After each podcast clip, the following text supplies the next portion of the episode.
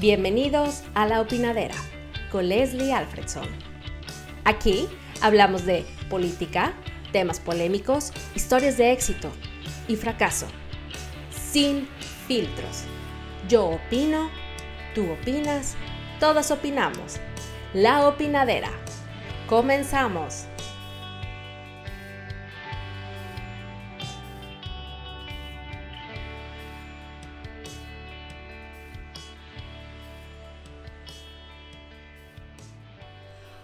Chicos, ¿cómo están? Les doy la bienvenida a La Opinadera Show, el quinto programa de esta primera eh, temporada. Que va muy bien, va, va, va muy bien. La semana pasada tuvimos un buen, eh, buena discusión con Efraín Barrera y hasta le confesé que era su grupi, oigan. Qué barbaridad, qué pena. Le confesé que era su grupi, que no me perdía barra libre en Digital 99. Y bueno, pues eso es parte de la opinadera, ¿no? Compartir, pues, las verdades, ¿no? Para que también me conozcan a mí eh, como, como persona y no solamente, pues, entrevistas, porque quiero que tengamos esa relación cercana. Oigan, y otra cosa, el comercial que siempre voy a hacer antes de empezar. No se les olvide suscribirse. Porfa, porfa, porfa, porfa. Porque saben que, muchachos, si no nos suscribimos, pues, pues ¿qué creen? Que, que pues, no me ven tan bien. O sea, necesito que se suscriban. Entonces, a ver, ahí les va. Ahí les va el comercial. Si no se suscriben, chicos, pues ni siquiera puedo tener mi propia URL ni mi propio link con mi nombre en YouTube. Así se los pongo. Entonces es importante que por favor se suscriban si les gusta el contenido que preparamos para ustedes. Oigan, entonces ya vamos a entrar en materia y vamos a platicar de nuestra invitada del día de hoy. Bueno, este es un programa muy especial para mí porque yo soy emprendedora. Ustedes saben que vivo en Suecia y soy emprendedora y yo eh, pues empecé mi propia empresa hace como siete años y sé lo difícil que es ser emprendedor. Además, imagínense ser emprendedora en Suecia de tecnología, siendo mujer, pues, no es nada fácil. Así que decidí invitar a una mujer que es pues, experta en estos temas, que además eh, tiene más de 10 años de experiencia como periodista y es editora en línea de una revista con un nombre medio complicado. Oigan, de hecho, hasta hay como tutorials en YouTube de cómo pronunciar esta palabra, así que no se sientan mal si no la pueden pronunciar bien, ¿ok? Entonces, aunque yo hablo sueco y hablo inglés y hablo español, a veces fallo. Así que, Marta, ahora que nos veamos y ahorita que te presento, me vas a decir si lo dije bien. De la revista Entrepreneur eh, Marta Violante, editora y jefe de Entrepreneur, tiene 10 años de carrera en periodismo web y ha tenido la suerte de colaborar en grandes proyectos, tanto en versión digital como en impreso de marcas como Alto Nivel, México Desconocido, Cine Premier, Cómo Funciona, Rotten Tomatoes, Mundo Ejecutivo, Mujer Ejecutiva, Ferris.com, la versión inglesa de Entrepreneur, y mucho más. Charlista en diversos foros del ecosistema emprendedor hispano. Sus intereses se centran en el desarrollo de contenidos digitales, transmedia y la difusión de la información del ecosistema emprendedor. Así que vamos a dar la bienvenida a Marta Violante, mejor conocida como la Marsh en Twitter. ¿Cómo estás, Marsh? Hola, muchas gracias por invitarme, es un placer. Eh, después de toda esa pero la de mi, de mi este, no soy más que una periodista digital, una periodista web, que tiene pues, el honor de ser parte de Entrepreneur.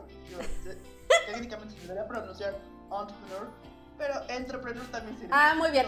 Ay, de haber sabido, hija. No me hubiera puesto a ver el tutorial de cinco minutos para decirlo bien. De Entrepreneur. Entrepreneur en español. Ok, lo hubiera dicho. entonces, bueno, con mi terrible acento francés, pero es una palabra francesa, entonces. Entrepreneur. ¿Lo hice bien? Sí, lo hiciste bien. Ay, qué bueno. Uf. Oye, Marsh, fíjate que te he seguido muchísimo en Twitter desde hace ya un tiempo y me encanta lo que haces porque además tienes una personalidad increíble.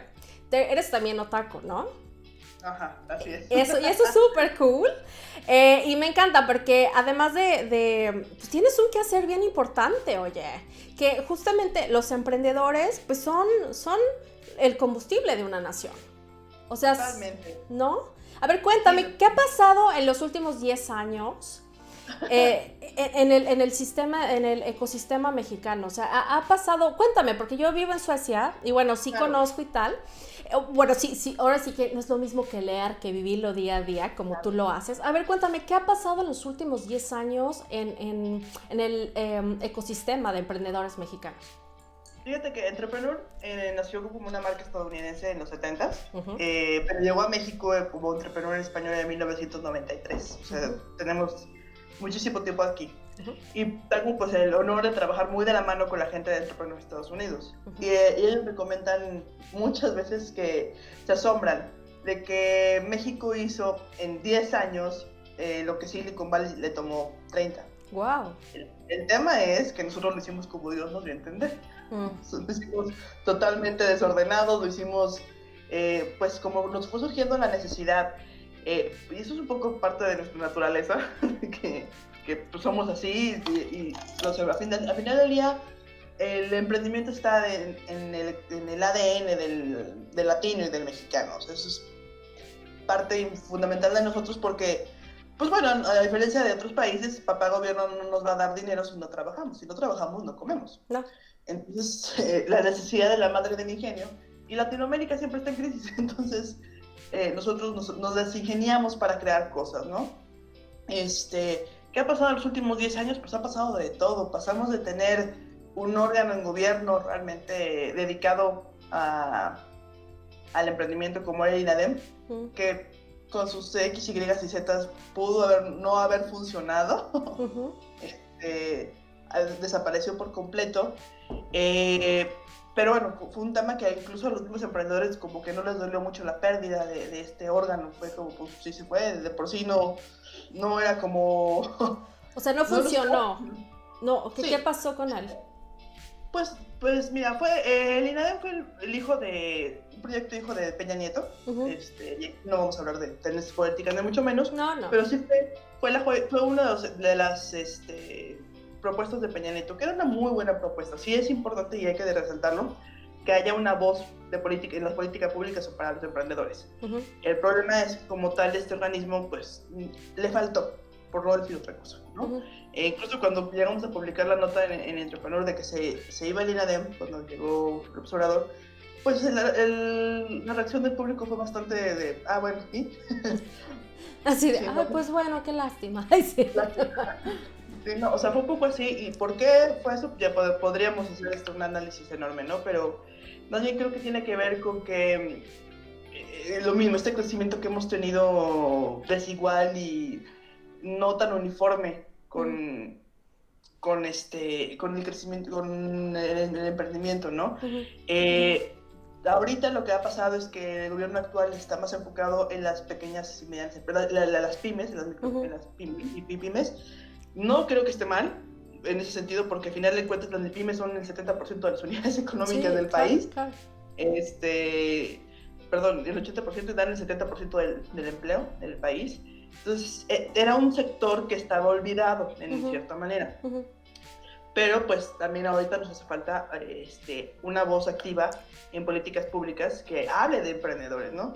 Eh, un poco quien ha tomado la batuta es la Asociación Mexicana de Emprendedores, la SEM, este, para eh, hablar. También tenemos este, el, Failure Institute, que este, fue creado por los chicos de Funk of Nights, que ellos fueron los principales impulsores de la ley de del fracaso, que es cómo cerrar tu empresa en menos, de, este, en menos tiempo, porque eso es era un gran problema en México de que cerrar una empresa era eh, complicadísimo, carísimo, entonces lo que mucha gente decía es que lo dejaba tal cual, sin declararlo en, quiebra, y eso imposibilitaba que ese mismo emprendedor pudiera acceder a nuevos préstamos este, en el futuro. Entonces esta ley de fracaso, que se le llama coloquialmente, les permite cerrar todo de una manera limpia, más rápida, este, para poder acceder a nuevos préstamos y volver a empezar, ¿no? Que al final del día es parte importantísima de, del que ser el emprendedor, el que no funcionó esto, volverlo a intentar, ¿no? Sí, claro. y pues eso es lo que ha pasado últimamente. Pasamos de no tener muchos fondos, de casi, casi ningún fondo de, de capital privado a tener más de 60. Ok. puede ser bueno, puede ser malo, pero no, no teníamos tantos. este, en, seis, en 10 años no, no teníamos este, tanto. Algún, y un ejemplo muy claro de cómo ha evolucionado el, el, pensamiento emprendedor en México, yo lo veo. Yo entré a Entrepreneur hace 6 años. Hace 5 años, 6 años.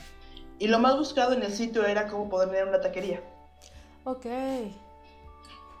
Tal cual, era lo que la gente buscaba. Oh, hoy por hoy, al menos ayer, hice el, último, la última revisión, lo más buscado es cómo presentarme ante un inversionista, cómo hacer un pitch, cómo... Claro, o sea, eso habla de que el... la evolución. claro, el emprendimiento se ha sofisticado, se ha buscado hacer algo de, este, de mayor impacto. Vuelvo lo mismo, no es que lo, las taquerías eh, o los, los changarros sean, sean malos, Dios guarda la hora en que las taquerías desaparezcan. No. Pero eh, a mí me dieron carrera con, con un changarro, un comedor este, económico. Pero también es importante que los negocios empiecen a, a sofisticarse, a tener alto impacto. Y eso está pasando ahorita. Este, en, Latinoamérica no, por nuestra misma naturaleza, no habíamos tenido la oportunidad de crear unicornios, esas empresas de mil millones de dólares que, ahorita no. Y ahorita sí, o sea, tenemos este, a Rappi, tenemos a, probablemente Justo, que es un, este mercado de comercio, de comercio justo, va a ser una. Este, Kio Networks fue la, eh, la, es, la, es, la gran, es el gran unicornio de México, por ejemplo. este, nos hace falta mucho más, por supuesto. O sea, nos tomó 20 años tener dos unicornios en México, mientras que China crea uno cada tres días. Eh, eso habla bastante, bastante de, lo que nos está haciendo falta en cuanto a visión a, hacia, hacia emprendimiento de alto impacto, ¿no? Eh, hacia inversión en ciencia, en tecnología. Eh, pero bueno, creo que está cambiando. Eh, hay eh, muchas metas que debemos explorar y podemos explorar en, en México. aunque no lo crean, somos buenos en tecnología. aunque no sea algo que conozca el, el, planeta. Por ejemplo, el Bajío, que es de Jalisco, por ejemplo, el Bajío es bastante bueno en todo lo que es la industria aeroespacial. Eh, Retos Zapopan es mundialmente conocido por la tecnología que se genera en Jalisco. O sea, hay mucho, mucho de lo que se puede, lo que podemos presumir, pero bueno, todavía nos falta bastante por qué caminar, mucho sobre todo formalizar. Ese es el gran, gran reto que tenemos eh, como ecosistema, dar más apoyos a las mujeres emprendedoras. Eso es definitivo hay muy buenas, este, muy buenos apoyos, muy buenas, muy buenas este, herramientas allá de financiamiento, pero también hay, pues hay una imposición de cultura que hay que, que hay que vencer, este, que es importante. Eh, incluso cuando ya es una mujer educada, alguna vez platiqué con, con esta Patricia Armendáriz, esta tiburona, de y comentaba que a veces es que la forma en que las mujeres y los hombres eh, presentan una idea a inversionistas es muy diferente. Eso es cierto. Me considero eh, culpable. Porque, por ejemplo, los hombres tienden a hablar más de su historia personal, de yo nací, crecí, este, y entonces esto me inspiró y de ahí salió la idea para X, Y Z, ¿no? Las mujeres tendemos a hablar directo de nuestro negocio. Ah, mi negocio hace esto y esto y esto, ¿no? No, no es que esté mal, pero también es, habla mucho de que culturalmente eh, las mujeres tenemos, las latinas, las mexicanas en específico, tendemos a, siempre dar un paso atrás y mostrar otra cosa hacia adelante que de nosotras, sino dejar, está bien hablar de tu negocio, por supuesto, pero también hay que entender que eh, pues las palabras convencen, el testimonio arrastra. Claro. Porque al final del día, pues invierten en ti. O sea, eh, porque ellos saben, o sea, una persona que es un inversionista profesional o que tiene una historia, que sabe, que entiende, sabe que va, va a invertir en ti. Sabe que tu negocio a lo mejor es una cosa hoy, pero en un año puede ser otra cosa totalmente diferente. Entonces siempre es en el líder y en el equipo en lo que se va a invertir. Ahora, también lo que está pasando en México, digo, evidentemente por el hecho de que yo vivo en Suecia, pues me es muy difícil no comparar países, ¿no? Digo, estamos hablando de una realidad totalmente distinta, una historia distinta, una cultura, el número de la población es totalmente distinta. Pero no deja de dolerme decir, a ver, o sea, ¿cómo no pueden copiar lo que Vinova hace aquí en, en Suecia, por ejemplo? ¿no? O sea, cópienlo, cópienlo. O sea, eh, aquí es mucho de, de por ejemplo, em, pues totalmente de innovación. O sea, si tú tienes una idea y creen en ti, pues puedes ir y obtener esos apoyos y mucho dinero, o sea, realmente para que puedas probar. Y saben que, que, que vas a fracasar, ¿eh? Pero, pero te dan la oportunidad de crear cosas, de, de aprender.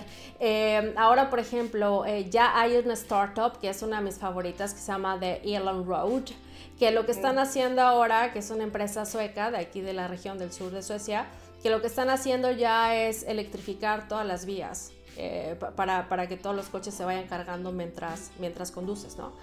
Y siempre van adelante, o sea, siempre van adelante. Y no es raro que, que, por eso existan, pues existió el gran Ericsson o hasta Mojang, ¿no? De, de Notch, etcétera, etcétera, grandes empresas que salen de Suecia. Pero además también dices, bueno, son cuatro personas, ¿no? Y con el apoyo del gobierno y tal, se logran estas empresas enormes. Y yo pienso, con la cantidad de talento que hay en México, como tú dices, eh, toda esta tecnología en, el Bajío que acabas de mencionar, estos cerebros maravillosos. Y también la actitud mexicana, o sea, lo, lo que hemos aprendido desde chiquitos, tú ves a las mamás pues sacando adelante a los hijos, pero vendiendo gelatinas, pero vendiendo galletas, o sea, traemos la cultura emprendedora porque no tienes un sistema, como lo mencionaste al principio, que si te va mal te va a sostener. O sea, tienes tú que salir adelante. Entonces, imagínate la combinación maravillosa. A mí me da mucho coraje eso, pero tenemos una combinación maravillosa. Tenemos los cerebros, tenemos la pasión, tenemos este, este espíritu emprendedor y tal. Y entonces, ¿por qué no tenemos 200 unicornios? O sea, eso a mí realmente me enoja mucho, Marta. Así, ¿qué vamos a hacer? Así, ¿qué vamos a hacer? Unicornios? Creo que la respuesta más sencilla es que no tenemos la educación necesaria. Mm. Eh, hace, hace, dos, hace un año, hace un año estuve, tuve la oportunidad de ir a Suiza, un poquito mm. por ahí, mm. este, a, a, ver un concurso de startups de todo el mundo y le tocó, pues sí, con, contrastar las culturas de países de Estados Unidos, de Suiza, de Suecia. Mm. Y algo que es muy, pues sí, triste, y es que el emprendimiento no era parte de nuestra educación hasta hace 10 años. Mm. O sea, yo recuerdo incluso a título personal, cuando yo iba a la universidad, hace 12 años, es, hace 12 años, ni de chiste había una, una carrera de emprendimiento. O de eh, nada. No, y yo estudié en una escuela, o sea, que se supone que tenía ese cariz, ¿no? Eh, ni de chiste. Ahora sí, tal vez las nuevas generaciones van a cambiar eso, pero muchos de los que ahorita vamos a cumplir 40, este, o que estamos 35, 40, los millennials viejos, como, como los conocemos, estos chavorrucos, eh, nos educaron para ser godines. Nos enseñaron a ser gerentes, nos enseñaron a ser, este, pues, eh, ser jefe de... Y no está mal, por supuesto que no está mal, pero no nos impulsaron a tener, a desarrollar una propia idea, no nos enseñaron, no es parte, parte de nuestra cultura es sal de la prepa, entra a la universidad y busca un empleo en una empresa grande. Es parte... Es cierto. Y cuando, y cuando dice a tu familia, es que voy a emprender, ay, pero vas a vender jabones y te vas a quedar. O sea, creen que emprender es, hacer este. es no trabajar, ¿no? Y que sí, hay muchos, muchos, muchas personas que bajo, el, bajo la sombrilla de emprendimiento eh, hay mucho Javi Noble, por decirlo de una manera. Hay muchos, y a mí todo el tiempo me pasa que me llega, eh, y voy a contar esta anécdota que siempre la cuento porque me da mucha risa. Alguna ocasión, este, a mí me llegan correos diarios, no sé, correos de propuestas de historia para el ¿no? Eh, y me llegó una historia de un chico de una universidad del norte del país, este, que me decía, es que yo voy a hacer el Uber de los sándwiches. Órale, o sea, ¿cómo es? Ah, pues vas a bajar una aplicación en tu celular y, este, y vas a armar con botoncitos tu, tu sándwich y le vas a dar este set y va a llegar tu sándwich a tu oficina para que desayunes y comas súper bien, ¿no? y, la idea no estaba mala, O sea, me mandó el prototipo de la app, estaba muy bien desarrollada, pero tenía un, error em, fundamental. Que digo, bueno, y al final del día ya hice mi sándwich, que es un sándwich de, de, de, de, este, de 30 centímetros. ¿Cuánto voy a pagar? 186 pesos. Mm. Ah, ok. Digo, oye, pero por 186 pesos no puedo, no es más fácil que yo me baje al Oxxo, que vaya a la cocina económica de la esquina, que vaya con Doña Pelos y le compre un, una torta de, de, de tamal. Y él se súper enojó porque él, él, era el CEO del Uber de los sándwiches, ¿no?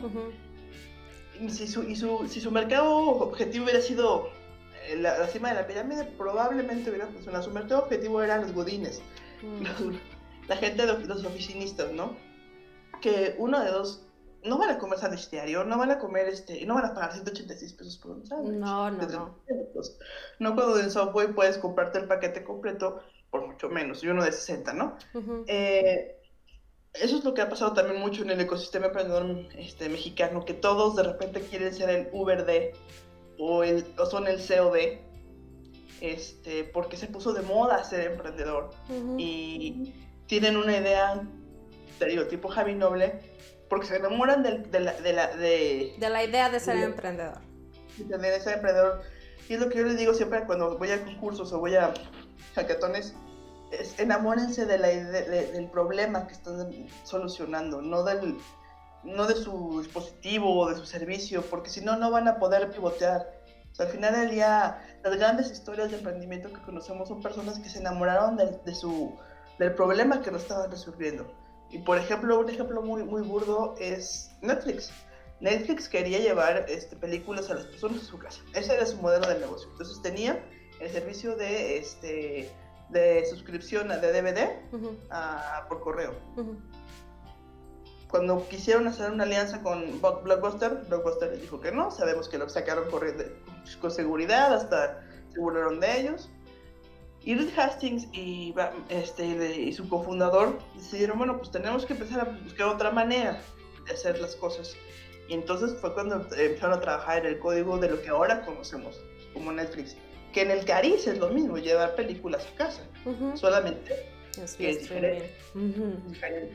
Entonces, e, es lo que les digo mucho a los emprendedores que conozco, es enamorarse del problema que resuelven, no, de las, no del, del del dispositivo, no de, del, programa, del servicio, sino de lo que realmente van a resolver. Y también no querer a fuerza inventar el hilo negro. O sea, no, no. No hay nada nuevo bajo el sol, estamos en el 2020, digo, este año ha sido muy loco. Mm. No hay nada nuevo bajo el sol, pero a lo mejor hay un servicio que ya existe que puede ser mejorado. A lo mejor tú puedes hacerlo digital, a lo mejor tú puedes hacerlo premium o premium. este, a lo mejor tú puedes entregar un, producto de otra manera, ¿no? Eh, ¿no? No tienes que ser el inventor del iPad, o sea, para, para ser gran emprendedor. O sea, puedes ser el mejor haciendo las cubiertas de los asientos de los aviones y eso ya te convierte, en, un gran emprendedor. No todos tienen que ser Elon Musk, por ejemplo, o Steve Jobs. Eh, al final del día, a mí, yo no quiero un Elon Musk mexicano, no quiero un Steve Jobs mexicano, quiero una Leslie Friedrichsen Alfredson este, mexicana, o, un Juan Carlos, o una Sara mexicana, ¿no? O sea, a mí no me interesa que haya modelos extranjeros, sino que realmente queremos nuestras propias leyendas, que eso también es súper importante. Oye, es que de verdad me encanta lo que dices, eh, porque es cierto, o sea, yo creo que tenemos que estar dejando de, de mirar esos ejemplos y enfocarnos pues a quiénes somos nosotros, cuáles son nuestras eh, habilidades, nuestras virtudes para volvernos pues nosotros mismos y crear ese emprendedor que queremos ser y volvernos nosotros las propias leyendas, eso me encantó. Y además cuando empiezas también a analizar la vida de estas personas, pues dices, oye, pues Elon Musk como que pues no duerme nunca, ¿no? O sea, y como que este, como que Steve Jobs como, como, que no era la mejor persona. O sea, yo creo que también, como que también tenemos que dejar de, también ver la parte humana. Claro que hacen cosas maravillosas, digo, eh, yo respeto y me encanta evidentemente lo que hace Elon Musk, porque, porque yo siempre digo, lo que yo he aprendido de Elon, Elon Musk es que pues ya el límite no es el cielo, sino Marte, ¿no? O sea, es, es, y eso sí he aprendido definitivamente de él y me encanta, pero también, como tú dices, hay, hay otros emprendedores que también han hecho cosas maravillosas y quizás no llevarte a Marte, sino hay otros ejemplos que también nos podemos inspirar de ellos. Y, bueno, me parece increíble lo que, lo que acabas de decir. Y bueno, ¿qué te parece, Marta? si, si, si invitamos a unos muchachos, fíjate. Adelante. Tengo unos muchachos que, los vamos a invitar. Pues son justamente em, cuatro emprendedores que, mexicanos que los invité a echar el chisme con nosotros y además contarnos qué están haciendo. Así que, porque creo que no, uno no puede hablar de emprendedores sin tener los emprendedores aquí, ¿no? Ah, Entonces, vamos a darle la bienvenida. A ver, muchachos, ¿están listos? Ahí vamos, ¿están listos? A ver, déjame aquí te arreglo. A ver, chicos que me están viendo la, que me están viendo ahorita, déjenme aquí a, tengo que recortar un poquito aquí a, ya ven que cuando uno, uno es streamer, uno le tiene que hacer de todo. Entonces, como que la cámara de Carlos ya no quedó bien. Déjame la acomodo aquí un poquito, porque híjole, si no, no se ve nada, nada, se le veía la orejita. No, eso está muy mal. A ver, déjame acomodo. Ahí está. Esto es en vivo, chicos. Esta es, la, la, nueva forma de hacer comunicación. ¿A poco no es padre? Marta, que no todo tiene que ser perfecto. Es ser emprendedora también, oye, en temas de contenidos. No, por supuesto, y creo que todo el mundo lo, descubrimos este año. ¿Verdad? Tuvimos que, aprender, a usar el Zoom, tuvimos que aprender a usar el Meet, tuvimos que aprender a editar video, tuvimos que aprender a... De todo, y pues ahí medio chiquito, pero ahí estamos. A ver, ahí vamos chicos. Y le doy la bienvenida a los emprendedores mexicanos. Espérame, no me falta nadie. No, aquí estamos todos. ¡Eh! ¡Bravo, chicos! ¿Cómo están? Muy bien. Muy bien, Berlín. Muchas gracias por tenernos aquí en este espacio. Oigan, estoy súper emocionada, muy emocionada de tenerlos aquí. Y les voy a decir por qué. Porque como les comentaba al inicio de la llamada, yo sé lo difícil que es ser emprendedora a mí me ha tocado ser emprendedora en Suecia, en un país donde, bueno, sí está cañón también, porque evidentemente eh, el, competir con otras empresas, pues es bien difícil, porque como tienes un ecosistema que te, que te apoya, entonces estoy compitiendo contra los, contra Elon Road, que están tratando de, de, hacer, de electrificar todos los caminos, ¿no? Y de repente yo llego con mis ideas. Este, entonces ha sido para mí una escuela enorme porque es en todo, o sea, en el pitch, eh, en la calidad de tu, de tu pitch, eh, cómo hablas, cómo te plantas en el, en el escenario. Todo es súper, súper alto. Y cuando tú llegas con una idea de negocio y dices a una de las incubadoras en Suecia y dices, oye, es que tengo este negocio, ajá, ¿y cómo le vas a hacer para escalarla? ¿Y cómo le vas a hacer para volverte el, unicornio? Porque todos, porque es lo único que quieren, ¿no? Que te vuelvas una compañía de mil millones de dólares. Entonces, la vara es altísima. Y yo entiendo, chicos, que ustedes están compitiendo contra este tipo de empresas de Suecia, de Silicon Valley. Y además se atrevieron. Entonces, yo creo que eso realmente es de reconocerlos. Y queremos dar este espacio para que puedan presentar sus empresas, pero también para que pues algunas dos o tres cositas van a poder aprender también de Marta. Así que les quiero dar la bienvenida. A ver, vamos a empezar uno por uno. A ver, Carlos, ¿te puedes presentar primero? Claro, Leslie. Hola, ¿qué tal? Soy Carlos Ortiz Monasterio. Eh, yo tengo un startup de Naufilus que me encantaría platicarles. Eh, no sé si yo me puedo dejar ir o... Vamos a presentarnos primero y luego vamos al pitch para, que sea emocionante el, acento, el asunto. Y aquí tenemos a los chicos de Carbon Power México. Hola chicos, ¿cómo están? Hola. Hola, ¿cómo están? Eh, preséntense, preséntense, Sara, a ver, cuéntenme, cuéntenme. ¿Cómo se llaman? ¿Quiénes son? Sara Zeturne, muchísimo gusto, soy parte de Carbon Power México. Hola, yo soy Daniel, yo soy Daniel Cano, el CEO de Carbon Power México. Ay. ahora empezamos este gran proyecto ya hace unos tres años. Ay, muy bien, chicos. A ver, entonces, ¿qué les parece si les pido que... Carlos, ¿estás listo? Perfecto. Listo. Ok, entonces, para los que no son emprendedores, digo, ustedes chicos no tienen por qué saberlo, hay un ejercicio que se hace eh, para presentar tu empresa. Y es verdaderamente un reto, porque tienes tres minutos para presentar tu empresa que se llama Pitch, Elevator Pitch. ¿Y qué quiere decir eso? Bueno, es como los tres minutos que te toma. De hecho, hay una historia, ¿te la sabes, Marta, atrás de esa historia? Pues sí, eh, la historia cambia los nombres y cambia el, inversionista, pero es básicamente de lo que te toma estar en. Estás en un elevador y te encuentras. ¿Cómo le contarías a Carlos Slim? Por decirlo de alguna manera. Tu idea de negocio si tienes tres minutos con él en, en un, en un elevador. Digamos que te lo encuentras en Grupo Carso y. ¿Qué le vas a contar? Entonces, en tres minutos tienes que eh, resumir tu propuesta de negocio, tu producto, mo- producto mínimo viable, tu pro- pro- perspectiva de, perspectiva de ventas y cómo lo vas a traer. La idea no es convencerlo en ese momento No. de que te, te invierta, sino de que te dé la oportunidad de invitarlo a comer o platicarle más a fondo. Pero es justamente eso. Se le dice elevator pitch porque es ¿qué harías si te encontraras con el inversionista de tus sueños en un elevador y tienes tres minutos o menos Uy. para platicarle rapidísimo? Oye, entonces, este, Carlos, ¿estás listo para ver si, si los convences y Marta y yo te invitamos a comer o no? Después. ¿Estás listo? Claro que sí. Ok, pues adelante. Perfecto. Vamos, adelante. Pues muchas gracias. Yo vengo a presentar Nauphilus y para empezar a presentar a Nauphilus quiero empezar con el problema que encontramos en nuestro país. El problema que encontramos es la falta de acceso a créditos y servicios financieros a un gran porcentaje de la población que está totalmente desatendido y esto se debe a largos y costosos procesos de evaluación de riesgo y poca información disponible financiera para evaluar estas pymes. ¿Qué hace Nauphilus? Nauphilus optimiza todos los procesos de captura eh, optimiza, ca- captura análisis y valoración de riesgo de personas y de negocios utilizando inteligencia artificial y una interacción digital profunda que son nuestras entrevistas digitales que les voy a platicar en un momento.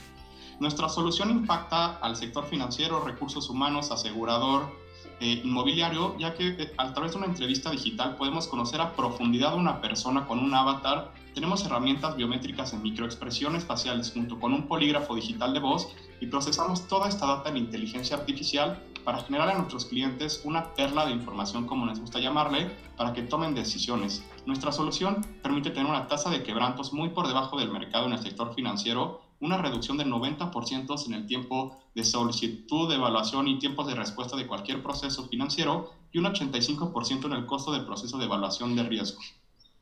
Estas entrevistas digitales son totalmente remotas con un, con un avatar que te está guiando durante toda esta interacción en una tablet, en un iPhone, en un smartphone, en una computadora, que permite pues democratizar muchísimos servicios, ya que este avatar está disponible 24/7, 365 días del año y puedes atender a cientos de miles o millones de prospectos al mismo momento para una solicitud de crédito, para una, para una entrevista de trabajo, para una eh, entrevista de una póliza de seguro y a través de nuestras herramientas biométricas de microexpresiones faciales y polígrafo digital podemos conocer si el prospecto nos está siendo con información veraz, si es un tipo de fraude, si está tratando de alterar cualquier tipo de, de, de entrevista de crédito y podemos conocer toda su circunstancia cuantitativa. Tenemos conexiones con el buro de crédito, con las instituciones financieras para conocer toda la documentación real del prospecto y conocer su circunstancia económica para así tomar decisiones. Nos da mucho orgullo eh, compartirles que en enero de este año NTT Data hizo un concurso de innovación en Japón,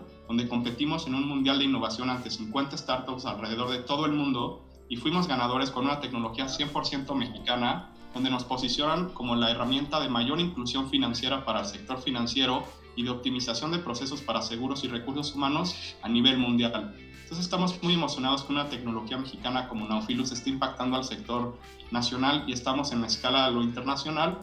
Y pues bueno, muy orgullosos de estar aquí, Leslie, y poderles platicar de nuestra solución Nauphilus. ¡Bravo! Oye, hasta me puse la piel chinita. ¡Fuegos artificiales! Oye, qué bárbaro. Me pusiste la piel chinita. ¡Qué emoción, de verdad!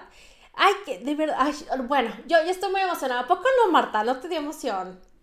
Pues claro que sí, siempre es incre increíble escuchar eh, tecnología 100% mexicana, eso me encanta porque nosotros mismos no creemos que la, nuestra tecnología vale la pena y no sé por qué cuando tenemos ingenios tan maravillosos como el que acabas de platicar. ¡Uy, qué maravilla! Eh, me encanta. Me encantó, me encantó. A ver, ahora vamos a seguirle. Este, a ver, chicos, ¿quién, quién, quién va a hacer el siguiente pitch? ¿Sara? ¿Estás lista o Sara. quién va a hacerlo? ¿Sara? Sí, sí, Perfecto. aquí estoy. Vamos, Sara. Bueno, ¿Lista? primero, felicidades, Carlos. Increíble tener esa representación. Sara. Sí, Ahora, ¿estás lista? bueno, Adelante, Carbon Power. sí, listo. Pues bueno, nuestro enfoque es mucho más hacia el lado ambiental y, y bueno, nosotros Carbon Power México, y bueno, no es ningún misterio que el dióxido de carbono o CO2 es un desecho contaminante, abundante y el principal responsable del calentamiento global. Pero, ¿qué tal si ese desecho realmente no es un desecho? O sea, ¿qué tal si ocupamos ese dióxido de carbono para convertirlo en dinero? Entonces, nosotros en Carbon Power México cambiamos el paradigma del CO2 porque nosotros tomamos este desecho y lo convertimos en materias primas. Somos la primera startup en Latinoamérica que desarrolla este proceso capaz de, capturar el dióxido de carbono y convertirlo, convertirlo directamente como em, sustancias químicas de alto valor en el mercado, como lo son el etanol o el etileno. Estas sustancias, por lo general, se obtienen mediante procesos muy contaminantes. Entonces, nosotros diseñamos y desarrollamos la tecnología para llevar a cabo este proceso de conversión.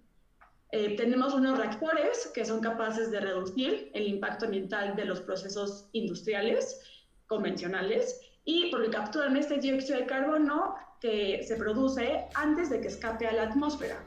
Y entonces, ¿qué pasa con ese CO2? Pues los reactores lo convierten en sustancias químicas que están presentes en conservadores, en bolígrafos, combustibles, bebidas y en otros productos muy comunes de, ocupamos en nuestra vida diaria. Entonces somos capaces de reducir las emisiones contaminantes de la industria y a la vez formar materias primas de una forma mucho más sustentable. Entonces, bueno, nuestra metodología eh, tiene varias, varios componentes, tiene cinco componentes. El primero es comercializar esta tecnología bajo licencia. El segundo es comercializar los productos que obtenemos a partir de esta conversión, ¿no? que puede ser como el, etanol o el etileno. El tercero es el mantenimiento de los reactores. El cuarto es la- el- un servicio de cuantificar cuántas emisiones capturadas hay. Y el quinto es cómo nos pueden involucrarnos en el sistema de comercio de emisiones, coloquialmente conocido como mercados de carbono, que este año inició su fase piloto en México. Y México es el, el primer país en Latinoamérica en tener un mercado de carbono. Entonces, em, realmente esto tiene muchísimo crecimiento. Y entonces, pues todo el chiste de esto es capturar este CO2 contaminante antes de que se incorpore a, a la atmósfera y así reducir su concentración y contaminación en el aire. Y pues bueno, eso es como la idea. ¡Yay! ¡Bravo! Los fuegos artificiales. ¿Por qué no me salieron mis fuegos artificiales? Esto no está bien, oigan. A ver. Mis fuegos artificiales. Bueno, fuegos artificiales. no los encuentro. Fuegos artificiales. Esperen, no, yo tengo que sacar mis fuegos artificiales. No salieron. ¡Fuegos artificiales! Muy bien, chicos. Oigan, estoy realmente. Ahí están mis fuegos artificiales. Oigan, estoy realmente contenta, emocionada de ver lo que hacen. Oye, súper bien, Marta. Que, que me encantó. A ver, Marta, vamos a, vamos a, a- a discutir un poquito los, eh, los dos pitch, el pitch que nos presentaron. Les vamos a dar como un poquito de feedback y después vamos a seguir a la, va- sigamos a la conversación. ¿Les parece? El chisme. A ver, Marta, ¿qué opinas primero de Nautilus? Pues me encanta la, la idea, creo que en un país con donde tenemos, donde la mayoría de nuestra base de la pirámide este, no está bancarizada, es fundamental. Mi pregunta es, ¿cómo vas a hacer que esta- estas personas tengan acceso a tu, a, tu tecnología cuando no tienen acceso a, a- algo tan simple como una computadora, un, a un celular? Estoy de acuerdo que los celulares cada vez se están haciendo más accesibles, cada vez hay gamas más bajas que son pues más populares en el sentido de que son más accesibles en, en cuanto a precio. Eh, ¿Cómo vas a hacer que la persona que justamente no está bancarizada porque no tiene acceso a, a estos servicios pues acceda a algo como, como lo tuyo? ¿Cómo vas a hacer crecer tu, tu banco de datos? En ese sentido, Marta, tienes toda la razón. El, el mercado de smartphones en México hay una alta penetración de 78% en cualquier nivel socioeconómico, lo cual permite estadísticamente tener bastante acceso. nuestra entrevista digital se puede hacer en una tablet, en un teléfono, en una computadora, entonces puedes hacerlo remotamente desde tu teléfono celular o lo que permite agilizar y, y eh, optimizar costos y tiempos es tablets, podemos poner tablets en centros como en tienditas, podemos poner tablets en los locales, lo que permite es, esto es ya no tener sucursales ni, eh, digamos, suena medio, y a veces esa es nuestra fricción número uno, la resistencia del cambio en estas empresas, porque pues ya no necesitas sucursales, ya no necesitas asesores, puedes atender a personas que están a 500 kilómetros de ti, que jamás habían tenido acceso a un servicio financiero. Y lo que es interesante, más que la posibilidad del acceso financiero, es nuestro análisis. Nuestro análisis sí nos enfocamos mucho en la persona, porque a través de eh, preguntas especializadas y estos lectores biométricos, podemos conocer la toma de decisiones de las personas y también, eh, digamos, sin tener información financiera o cuantitativa o ninguna cuenta de banco. Entonces, al conocer las tomas de las personas, democratizas un servicio ya que pues las barreras de entrada son nulas y nosotros, eh, nos gusta decir esta métrica, nuestro cliente que mayor, mayor número de créditos ha dado, ha dado más de 28 mil créditos y no ha tenido ningún quebranto, que eso en la industria es algo... Entonces, un análisis mucho más objetivo que permite no tener sesgos humanos, no permite que el asesor tenga incentivos económicos de colocar un crédito o no. Y también el tema humano, pues no te peleaste con la novia un día antes, entonces, o te sientes mal, entonces todos los sesgos humanos se van. Es puramente objetivo, conociendo a la persona. Y, y pues bueno, hemos tenido mucho impacto, tanto eso para el sector de recursos humanos, ya que pues permite hacer un reclutamiento masivo a un costo bajísimo. Nuestra tecnología representa perdiendo. el 7% del costo tradicional de un proceso de reclutamiento, un proceso de análisis de crédito. Entonces no es una inversión extra, es más, es, es Exacto, es una optimización increíble gracias a la tecnología y te permite atacar un universo mucho mayor de personas que están en el mercado digital a un riesgo y un costo mucho menor. Muy bien, muy bien, Carlos, bien, contestado. A ver, Carbon Power, Marta, ¿qué les vas a preguntar? Pues nada, rapidísimo para terminar con, con, Carlos, me parece que es una gran herramienta, eh, me encanta eh, el tema del, del Big Data eh, todavía estamos muy en pañales en México, nos da mucho miedo. Este, ¿Por qué? Porque no sé, la tecnología nos da miedo a veces, aunque somos muy buenos en ella. Este, creo que es un gran producto y creo que va a venir muy, eh, va a ser muy útil el año que viene cuando empiece la reactivación económica, porque inevitablemente, Dios mediante, vamos a volver a salir al mundo y se van a requerir volver a llenar esas plazas y va a haber muchas contrataciones y mucha gente va a necesitar este, créditos para volver a arrancar. Entonces creo que es una tecnología que está en un muy buen momento para capturar la atención que necesita para despegar. Y te felicito, Carlos, está muy, muy padre. Y bueno, pasando ya con Carol Power. Carol Power. Vamos pasando por Carol Power. Pues me encanta lo que están proponiendo. Es el mercado de, de emisiones en México, pues como bien dicen, es, está en pañales, en estado larvario. Pero creo que es precisamente por eso que están en un momento eh, fenomenal, porque qué mejor que que ustedes que para abrir el mercado y poner las reglas del juego incluso, ¿no? Eh, siempre he dicho que eh, no tener competencia no es bueno porque significa que tu nicho es muy pequeño. Pero creo que también eh, ahorita están en un océano azul, este, que donde ustedes van a poder poner las reglas y van a poder, este, pues, escribir esta historia que va a ser cada vez más importante, ¿no? Eventualmente, aunque no nos guste pensar en eso, el el combustible fósil, el combustible, el petróleo, nos va a dejar de funcionar, va a dejar de ser la primera opción por temas ecológicos y porque no nos estamos acabando, tan sencillo como eso. Entonces, eh, también considerando que este año hicimos un experimento global de guardarnos todos y las emisiones de carbono realmente no bajaron tanto como esperábamos este, habla de un problema muy real que no es humano, sino de fábrica, literal. Son las fábricas las que están generando estos, esos contaminantes. Porque para bien o para mal este año hicimos el juego de, guardarnos todos y, y, ver qué pasaba y el mundo realmente no se sanó, no, no se curó en cuanto a contaminación este por CO2, ¿no? Eh, ¿Por qué? Porque las fábricas no dejaban de operar. Y no es que queramos que las fábricas dejen de operar, ¿verdad? Necesitamos que tener esos empleos Entonces creo que la opción que ustedes proponen, la, respuesta es bastante, es, muy buena. Es, ok, no vamos a parar las, las fábricas porque necesitamos activación económica, necesitamos que haya empleos, necesitamos que la gente que tenga derecho a un empleo digno, necesitamos productos. Entonces, ¿qué hacemos? Entonces, no, no vamos a dejar de producir el CO2, entonces, ¿qué hacemos con ese CO2? Esa es una, pues una gran pregunta. Eh, tal vez ahí lo que yo les eh, pediría que pusieran un poco más de atención y que va a ser su, su, su, coco, va a ser el tema de la evangelización. O sea, educar a la gente de, de por qué algo como lo suyo eh, es importante y es necesario y es indispensable. Eh, sobre todo en México, sobre todo en México que, que hablamos de contaminación, mm. o sea, estamos tan elevados en, contaminación que tuvimos que crear nuestra propia medida, los IMECAS, este, que supera cualquier otra medida en el mundo. Entonces, eh, y hablando nada más de, de, una medida X, ¿no? Sino, creo que el tema que ustedes van a enfrentar, o seguramente ya están enfrentando, es el tema de, pues, educar a la gente a entender por qué es importante lo que están haciendo y cuál es el valor que ustedes realmente están ofreciendo.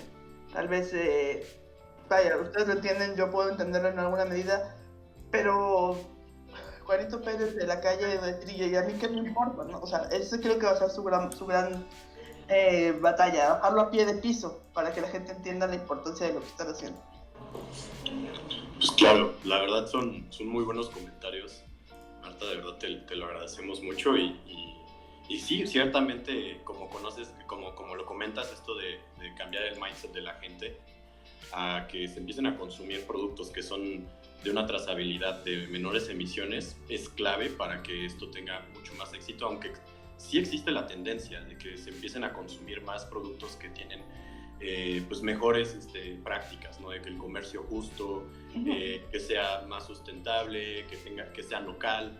Y como esta tecnología se puede aplicar en cualquier parte del mundo, en cualquier fábrica, eh, la idea es esta, ¿no? no modificar tanto los procesos, sino ayudar a dar este movimiento, este paso de transición hacia una economía circular que nos va a mejorar eh, pues en todo, ¿no? nos va a mejorar en, calidad del medio ambiente, nos va, nos va a mejorar en procesos que van a empezar a volverse más baratos a, largo plazo, bueno, tal vez a mediano plazo, si es que la tecnología avanza como nosotros lo esperamos, que justo apenas escuchaba en noticias que hablaban sobre ERCO, que es una startup de Brooklyn, que están haciendo vodka a partir de, de dióxido de carbono, y ya existen otras empresas que están haciendo esto en el mundo, no nada más somos nosotros, somos los primeros en Latinoamérica, al menos pues, este, sobre, según este, Air Miners, que es una plataforma de capturadores o, mineros de, del aire, eh, las cuales estamos inscritos. Y bueno, pues este, como, bien, como bien lo dices, es uno de nuestros más grandes retos, esto de la evangelización. Igual, pues eh, voy a mencionar esto que comentabas hace un momento sobre que en, en México hay mucho talento y yo no sabía que somos de los 10 países que más generamos ingenieros al mundo, más que Canadá, más que Brasil, más que Alemania. Y esto está impresionante, lo hablaba con otro founder que se llama Nick Grassi y, este, y justo también da ese match con este sentido de que por qué se nos van tanto talento a otros países, ¿no? Y, este, somos el segundo país con más emigrantes del mundo, lo cual es impresionante, a pesar de que somos una mano de obra súper calificada, pues no se está llegando todavía a, captar todo este, este talento. Queremos abrirle más espacio a que más gente conozca estas tecnologías, a que también inspiremos a más este, emprendedores y pues queremos resolver de, fondo uno de los problemas globales más importantes que tenemos eh, pues para la época, ¿no? Y queremos llegar como una startup que pues a pesar de que ha estado con bootstrapping, no hemos, no hemos sacado ningún funding de ningún lado, todo lo hemos puesto a nosotros, pues ya tenemos un prototipo funcional, ¿no? Se puede, ¿no? Y esto, aquí que lo ven aquí, esto es un electrolizador y es con el equipo con el cual nosotros transformamos el dióxido de carbono y lo volvemos en materiales, en sustancias pues, que son útiles para la industria. Y pues es ahora el, reto es hacerlo más grande, porque el mercado existe, ya tenemos ahí un par de cartas de intención de compra por lo menos de Cemex y de Grupos Cementos de Chihuahua. Wow. Eh, y bueno, pues este, validando aquí de hecho la tecnología en una fábrica de cerámica en el Estado de México, bueno, que les podría dar un tour, pero pues no, no nos vamos a tomar mucho tiempo con eso. Y la idea es volver esta fábrica la primera libre de emisiones de dióxido de carbono, de Orozco aquí en Qué padre, maravilloso. Es, es, increíble lo que están haciendo, chicos. Y miren, yo, de escucharos ya, ya, me inspiré, Marta. O sea, hay que hacer algo por estos muchachos. Y vamos, a hay que hacer, ahí te los encargo, Marta. Y también, Y además ya veremos yo qué, qué, invento, oigan. A ver, no, yo, yo sé que hay mucha gente, de hecho, de, de que trabajan en la embajada eh, acá en Suecia, eh, mexicana, yo sé que muchos me ven. Oigan, hay que hacer algo por estos niños. O sea, de verdad, no, o sea, tenemos que sacarlos de México, tenemos que mostrar en otros países. Así que yo sé que ustedes me están viendo, voy a hacer un compromiso con ustedes que me están viendo. Es más, los voy a invitar a ver qué, qué inventamos. Y Marta, tú también me ayudas para ver cómo nos unimos fuerzas, porque esto tiene que salir al mundo. Tienen que ver los talentos que tenemos en México. Les juro, en serio, tengo la carne, así tengo, tengo así como, así, la carne de gallina de la emoción de ver lo que hay en México. Y, es que necesitamos hacer algo de verdad. Así que, que, lo haremos. algo nos vamos a inventar, chicos. Pero bueno, entonces, ¿verdad que sí, Marta? ¿A poco no es emocionante ver? Es que ¿a poco no, te llena el corazón? No, claro que sí, por supuesto. Y ahorita lo que mencionaba, este, mencionabas, nada más en la escuela de ingeniería de la UNAM, nada más de la UNAM, hay 12.000 este, estudiantes todos los años. Sí. En la UNAM solamente. Entonces, todo ese talento dónde está yendo, todo ese talento dónde, este, dónde está corriendo, por qué no estamos haciendo lo que podemos hacer. Entonces, creo que es, es impresionante, es importantísimo crear esas oportunidades, crear estas empresas de alto impacto que los van a necesitar. Este, ya no más comunicólogos y yo soy comunicóloga. yo también, yo también, yo también, Marta.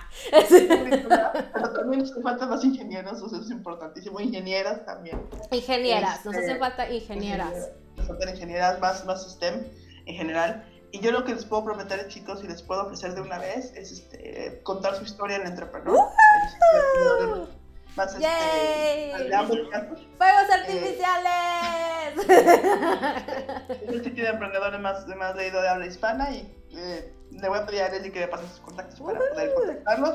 Tal vez no les prometo que salga este año porque pues este año se acaba en tres semanas. No, pero, no, pero el próximo.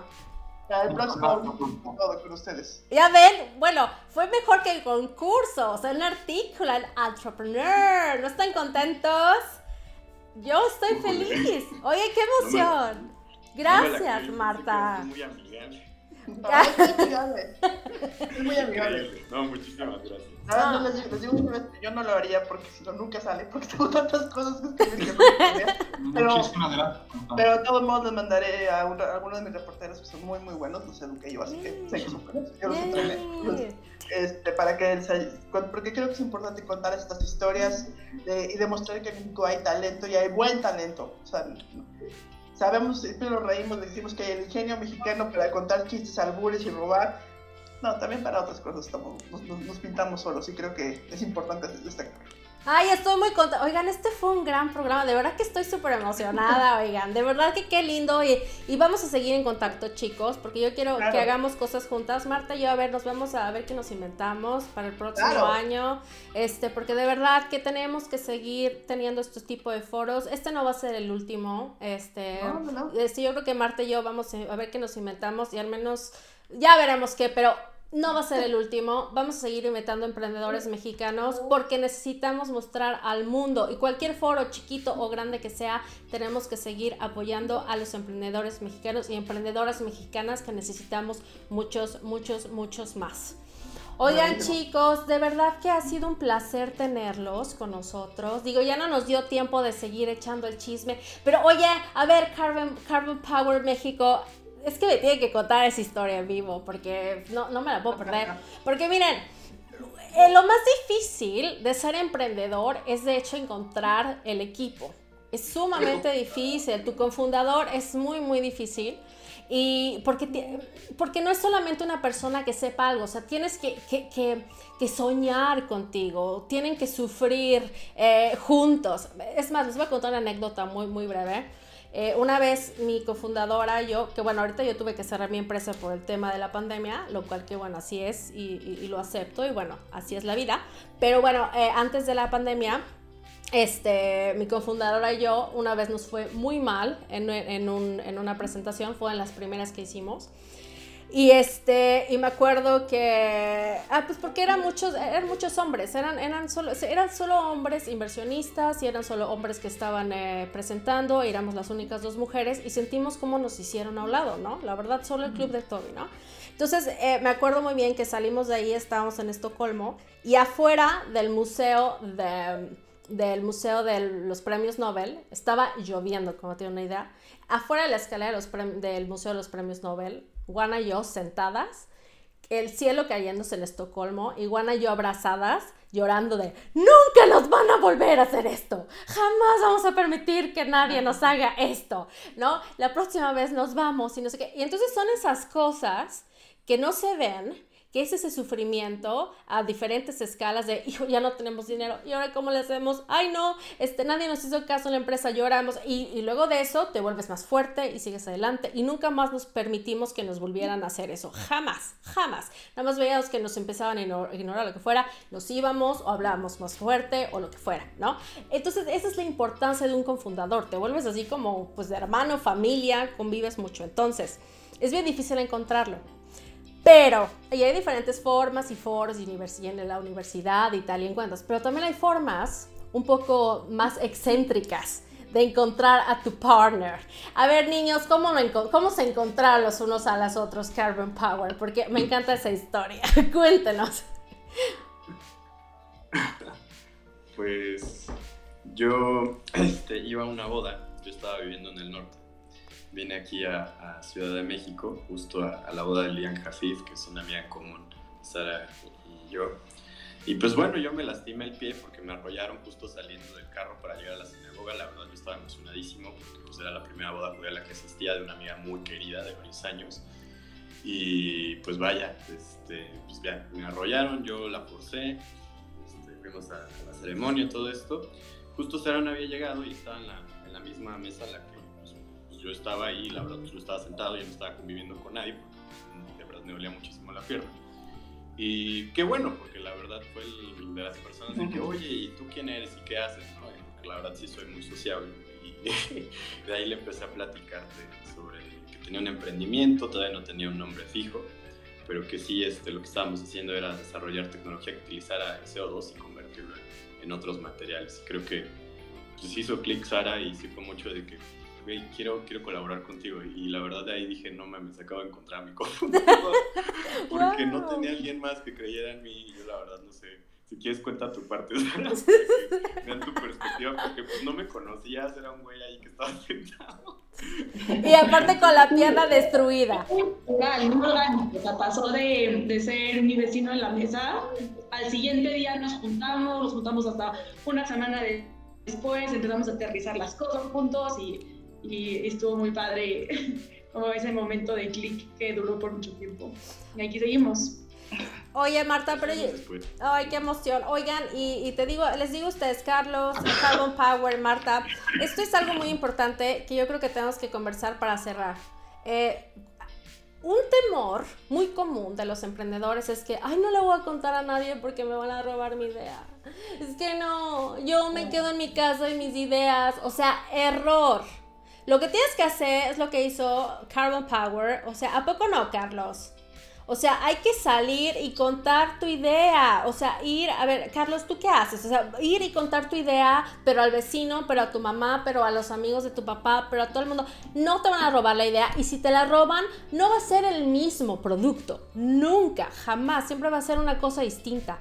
Así que vayan y hablen, porque tú nunca sabes dónde está tu cofundador, nunca sabes dónde está un posible inversionista, nunca sabes quién puede ser eh, eh, el que te ayuda a levantar tu negocio. Así que vayan y cuenten. ¿Ustedes cómo hacen, Carlos? ¿Ustedes también cuentan así a todo el mundo lo que hacen o cómo hacen para comunicar lo que hacen en tu empresa?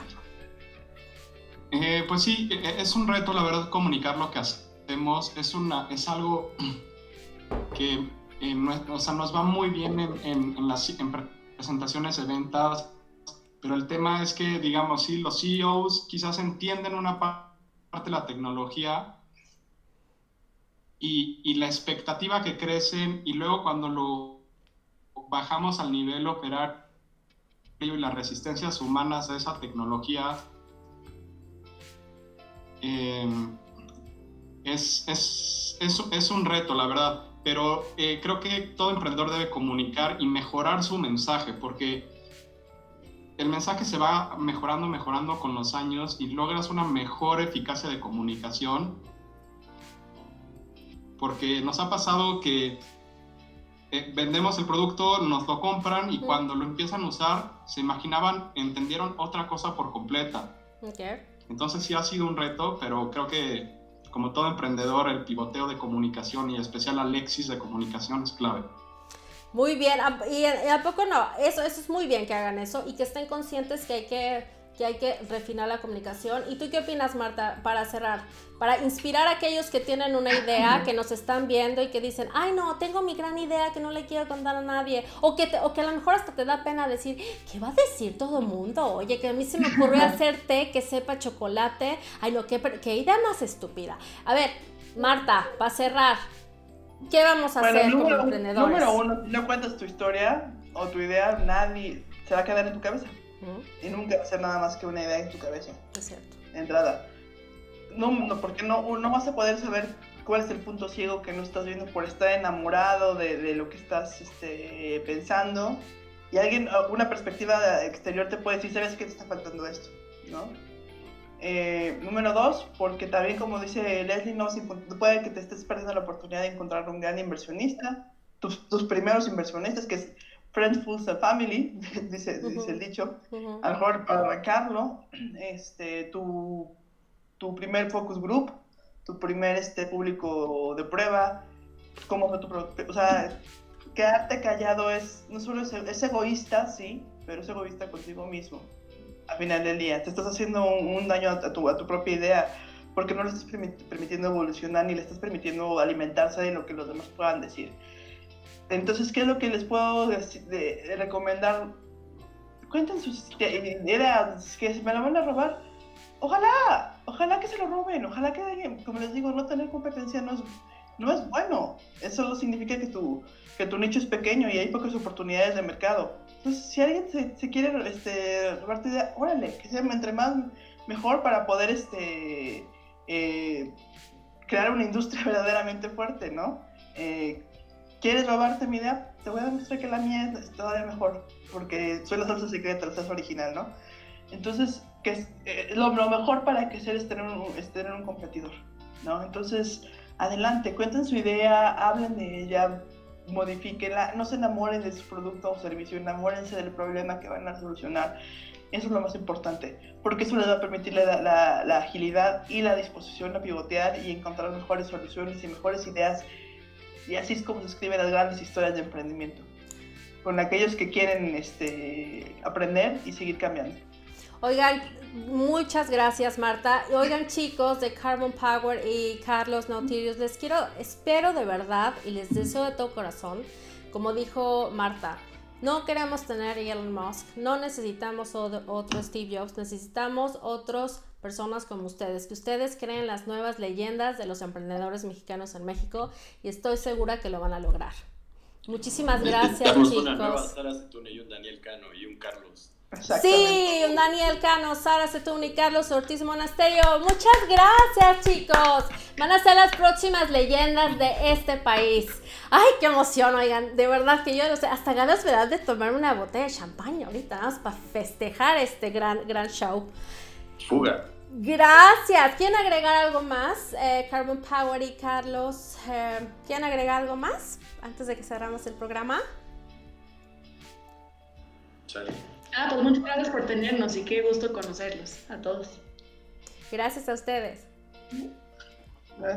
Pues a mí...